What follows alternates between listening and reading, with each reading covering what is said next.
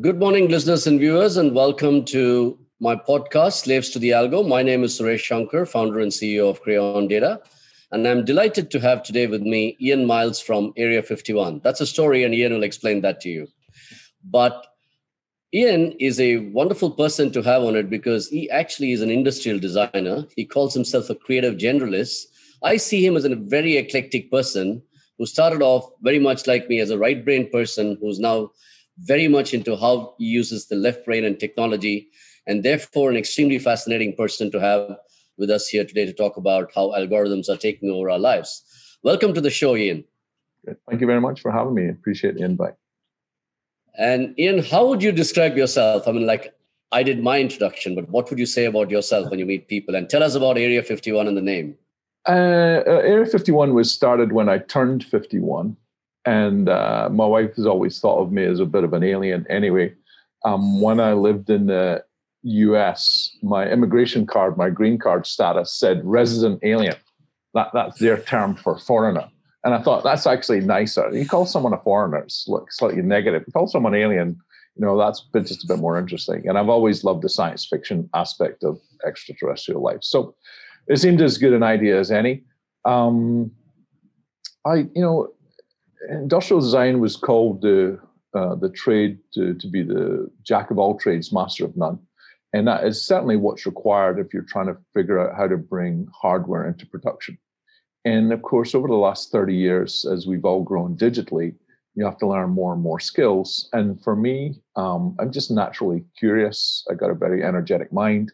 It never rests. Uh, some people think I've got attention deficit disorder, and I tell them that's how I make a living.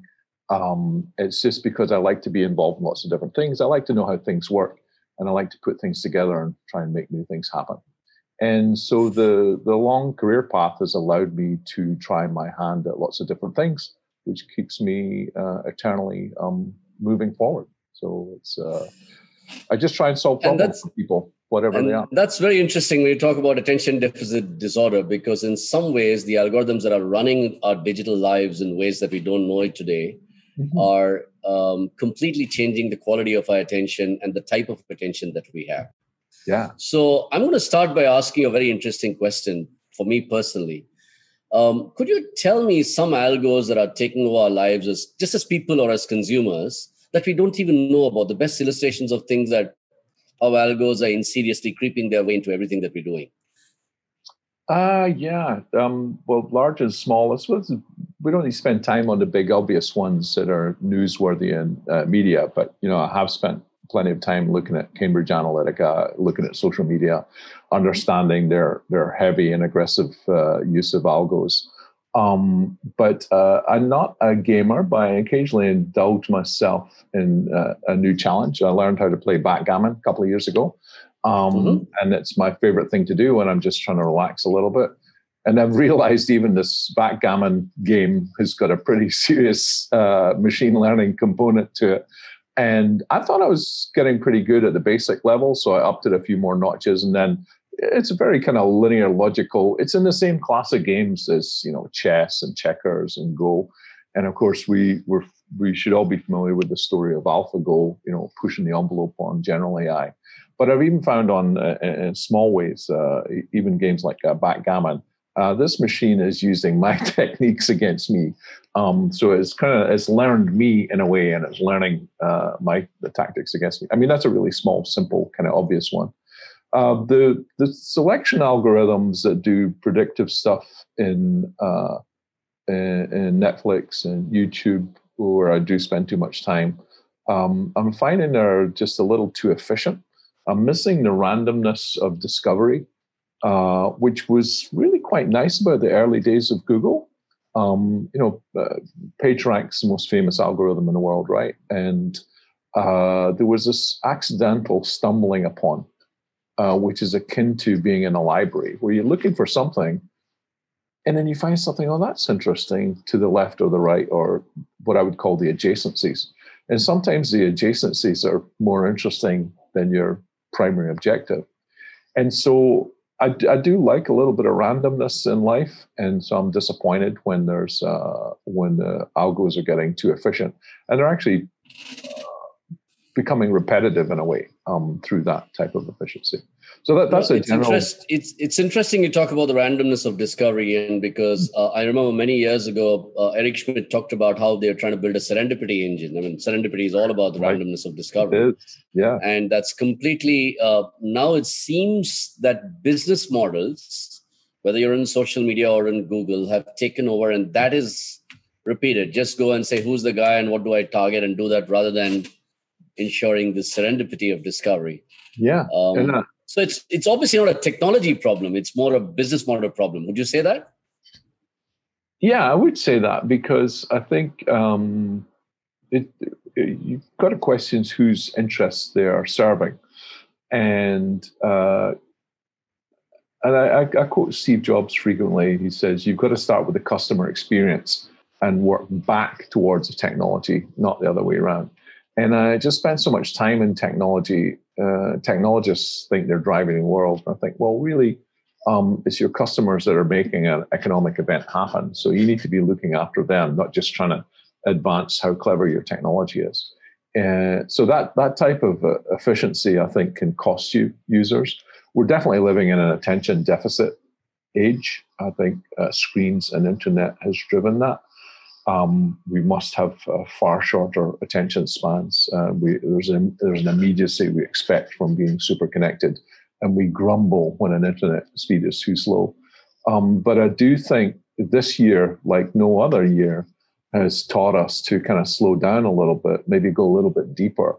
Instead of covering, you know, many, many topics in as much time as possible, you know, the efficiency of uh, working inside big corporations. I think some things you just need to go a little bit deeper on in order to have a more meaningful effect um, in the design. So I think, you know, this year is a very interesting year to reflect on everything.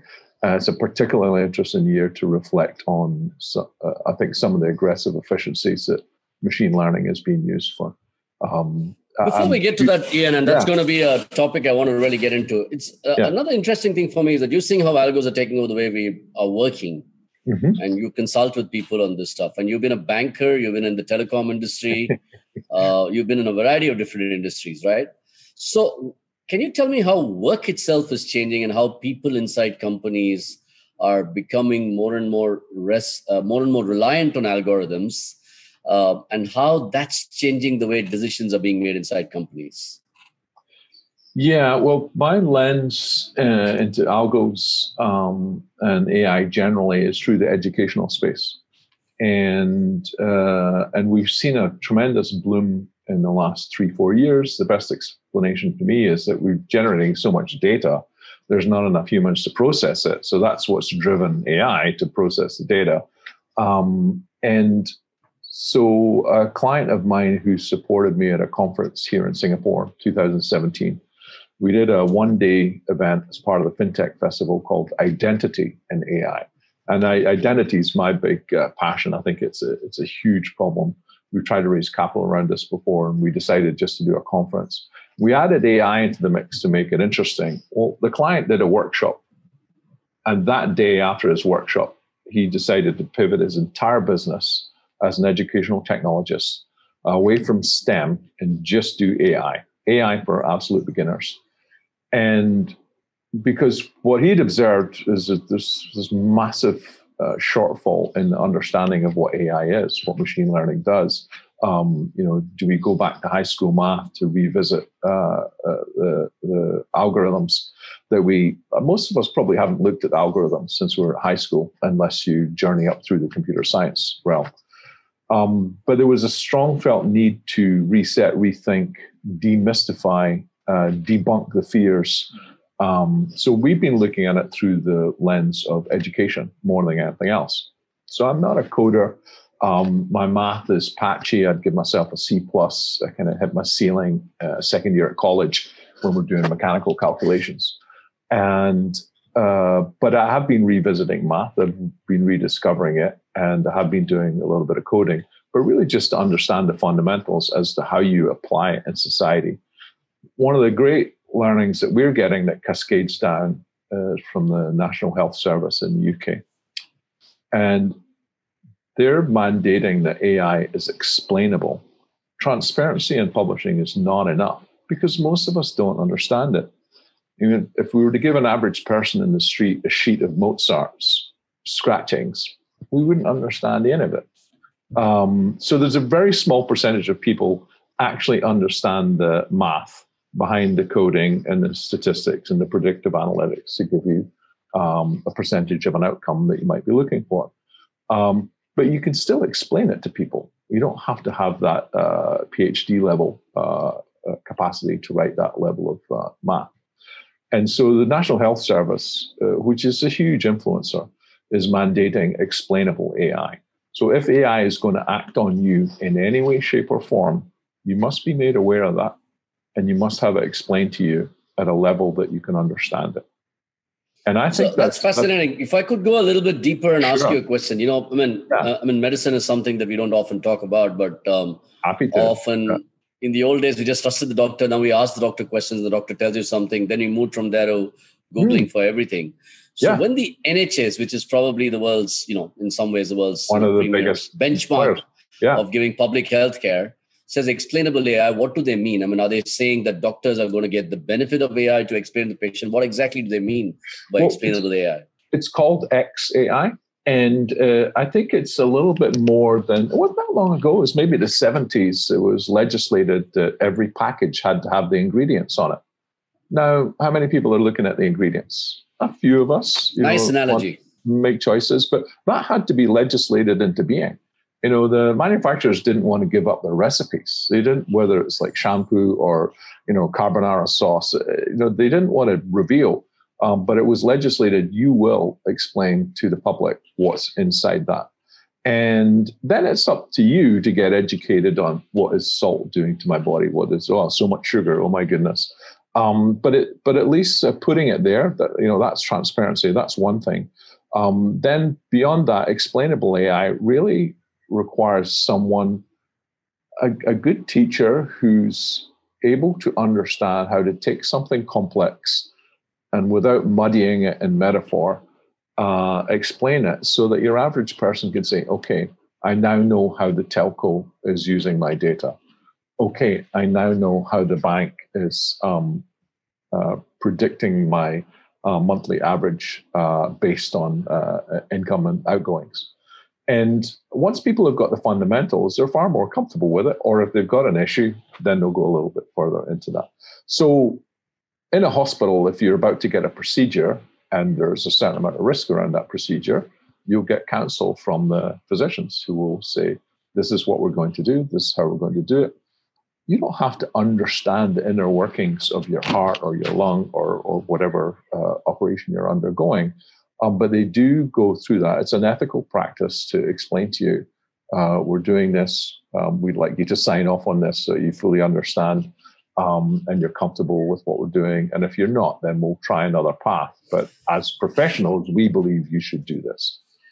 So and that, again, I'm just going to go one level deeper into that question. So where does the AI come in? So the doctor's in you, he's about to operate on you, he's going to do a procedure. Hmm. So what happens? I mean, is that the AI is popping up and saying, "Hey, you got to tell these things. Here are the ten things," or give them a sheet of paper to the patient. Well, uh, so is it a human plus machine kind of a thing when we talk about explainable I, AI?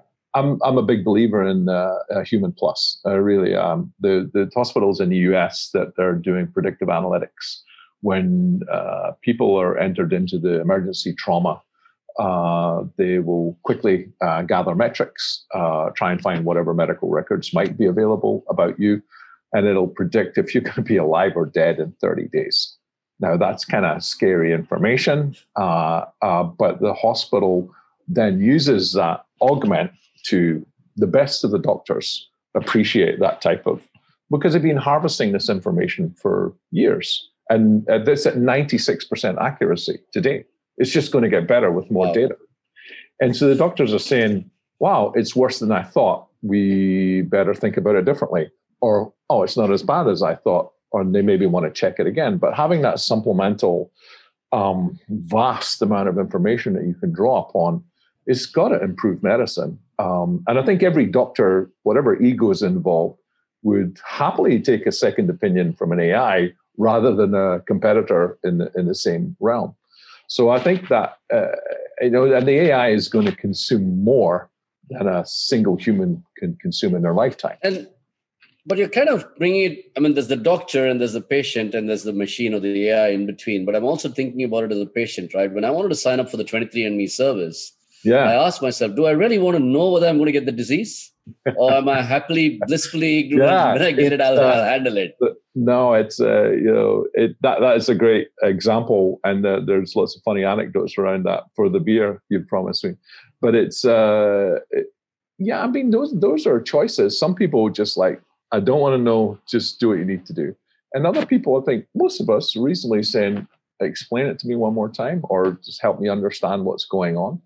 Um, and then, of course, there'll be the super curious minds that want to really just keep going and say, well, how do you know this? Where did you get that information? You know, what data set has been fed in to tell you that 3,000 people who've got the same condition as me had this spectrum of outcomes? Um, no, and, and, and, and that is that is really so interesting because um, I'm going back to that fascinating example you used of the ingredients in the bottle yeah. Some of us obsess with looking at the ingredients yes. before we buy food. Yes. Other people completely ignore it. Yes. But it is there and it's a choice that you make. Uh, so yeah. do you see that kind of a world where let's say every time an ad pops up, we made this thing based on five things that or you know, every time a bank makes a recommendation, telco selling is something that literally that ingredient pack appears next to it um, we have some rudimentary versions you know someone will say you know did this because you like something i'll show you this. Yeah but it's uh, usually if there's a negative outcome. So if you've been rejected from bank um, you didn't get the loan you applied for you want to know why. So why why is he getting it not me? Um, and for sure there's lots of there's been lots of discriminatory practices that go on within Absolutely. banks. Um, you know part of my life inside of a bank was revealing uh, truth and fairness in lending, which is a legal position that the US government takes. Uh, the government will come down on a bank like the hand of God if they are discriminating along gender lines, uh, racial lines, uh, people with disability. Uh, they will make calculated decisions as a business around earnings. It's like, well, this individual doesn't make enough to pay back a million dollar loan, so we're not going to lend them a million. But you need to understand why you're being denied something uh, for whatever that institution's uh, position is. And I think if you uh, if it, if it's a if it's a piece of negative news, you most people will interrogate that because it will not be a satisfactory answer. And whether that's a health thing or a commercial thing or um, it, it, needs to be explainable. And that's why I think uh, spending a bit of time uh, in around ethics and AI, how companies need to have good baseline understanding of how AI is being used so that they can explain it to their customers. And and just to loop back around to medicine again, you know, if if you or I to were to fill out a card that says I will donate my uh, organs uh, to charity in the event of my passing, that's like a goodwill gesture to help another human. You might have great kidneys, great lungs, great heart, great something. So that that only happens when you pass. Um, you wouldn't do that so easily when you're alive. It's like, wait, I've only got one and I'm still using it. Um, but when it comes to data, it's transferable.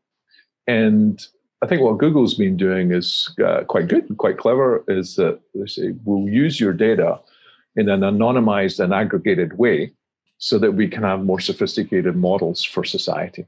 The people who live in this village eat mostly vegetables, the people who live in this village eat mostly meat why is there more cancer in one than another? That type of large scale um, uh, medical modeling at a societal level.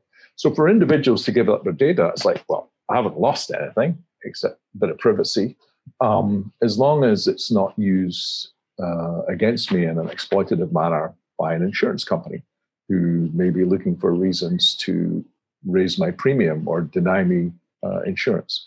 So I think there's uh, there's there's benefits when it's well positioned, well presented, and well delivered. But uh, there's and clearly a lot of privacy. There's a whole aspect here of. Sorry to interrupt you there, but I think again I'm just so fascinated by the, some of the things you're saying. There's a whole aspect here of privacy, but I'm going to come back to this idea that you talked mm-hmm. about in banking and lending and yes. the way it works. Uh, you know, I think in mathematics, basically, you know, you can set a function for what you call precision or recall, right? Meaning I want to go very narrow and I want to make sure that yes. I'm absolutely right. Or sure. I set it for recall, saying I want to show you a lot of discovery. You know, we talked about discovery and the randomness yes. of discovery in the beginning. and you can't do both. I mean, an algo can do one or the other. And yeah, yeah. normally, most machine learning people are trying to say, "Where's that fine balance?" When I'm, you know, kind of um, yeah. maximizing as much as I can on both sides. Hmm. But it strikes me, uh, Ian, that most businesses in the world today, whether you're a social media company, whether you're a search giant, whether you're an advertising company, are interested in the precision, in the repetitiveness, saying, "Yeah, if you did this, I'm going to show you this again and again because I want to sell you something." and that leads to an unknown bias because the data can obviously turn around and say these are the exact people who did it. go and show them that and you you know you get yeah. that bias which is built into the ai and we're not thinking enough about the discovery could, part of it it could and, be a large and, yeah i agree with you it's very interesting i mean it could be a large scale confirmation bias uh, you know confirm for me what i'm expecting to see it's, you know like a scientist who i found the thing i was looking for how amazing is that um, I actually find I'm much more interested in the anomalies or the outliers. Uh, and if you're uh, if you're in uh, mechanical engineering, you want to know why things are failing. I need to understand the edge cases like that failed. Why? I need to know when came off that plane. We need to really get into you know one plane in a hundred. The wing fell off. We need to understand the anomalies. So you know, but you can you can set the math to flag the anomalies if the anomalies are more interesting um, than the than the middle of the curve, the middle of the bell curve. It's uh, but also living in a place like Singapore, uh, and I, share this with great affection. Um, having built a few things before, you need to build for the majority um, so that your machine can process your your machine driven process is as efficient as possible. And in Singapore, if you if you're a perfect little cube, uh, you fly through that system at incredible speed, and, and the world applauds uh, some of that efficiency. But if you're an edge case, you're an outlier. I am a little cube with the corner knocked off it. Um, you know, it's like oh, machine can't process, and you need to be pushed out to the side and be treated a little bit differently um, by customer service or whoever's trying to help you get your thing done. And so that's why. The fascinating thing about what you just said, it is not in the machine. It is in the way the human being is setting the machine to process the, the majority and not the it's, edge. It's in the parameters. It's in the parameters. So one of the things that uh, I've been wanting to do for a while and finally got around to doing this year was I've become a student uh, of AI uh, with a view to teaching. And so this year we developed a course for Monash University in Melbourne called Design and AI. And it's, it's it was fun. It was really successful. They're wanting us back next year. We're trying to replicate it. But from a design point of view, uh, what that community of people latch onto and are interested in uh, is quite different from what I'd call the harder core technical people who whose time I spent who I spent a lot of time with them as well. But the designers were really interested in the human uh, aspect. And a place we zoomed into was cognitive bias. And cognitive bias is huge right now because one, it's foundational for beginning your AI journey, but it's really come to the mainstream in society as a whole uh, in uh, movements like Black Lives Matter or how discriminatory uh, society is in many, many ways. Uh, and so I find it very, very interesting. I cited a bunch of examples, you'll know them, they're out there, about uh, rudimentary machine learning platforms were discriminating when it comes in the hiring process. Now, I'll give you a good example. I'll give you a bad example. Uh, Amazon in Scotland, uh, a bunch of engineers built a, an algorithm to filter resumes. And the data set mm-hmm. they fed it was predominantly male. Because guess what? In engineering, it's a predominantly male landscape. So the machine just filtered out all the women, like women, eh, women, eh. And of course, you know, you don't want to rile Scottish women. That certainly did. They had to shut it down really. they, had to, they had to shut it down real fast. And they looked at it and they said, well, there was too much cognitive bias in the coding that was going on by males for males. Uh, and, and I say that because I got a daughter who's raised in Silicon Valley and she's hypersensitive to these gender biased environments and, and their points of view. This is such a fascinating conversation we're having with Ian Miles of Area 51. We're going to be continuing the conversation in the next episode. So stay with us and we'll be back soon. Thank you very much for listening. We have new episodes coming out every week, sometimes twice a week. Each will seek to bring a different and fresh perspective to the topic. Please subscribe to the podcast channel and share it widely in your network. I look forward to speaking to you in the next episode. Meanwhile, stay safe personally in the age of COVID and stay relevant professionally in the age of AI.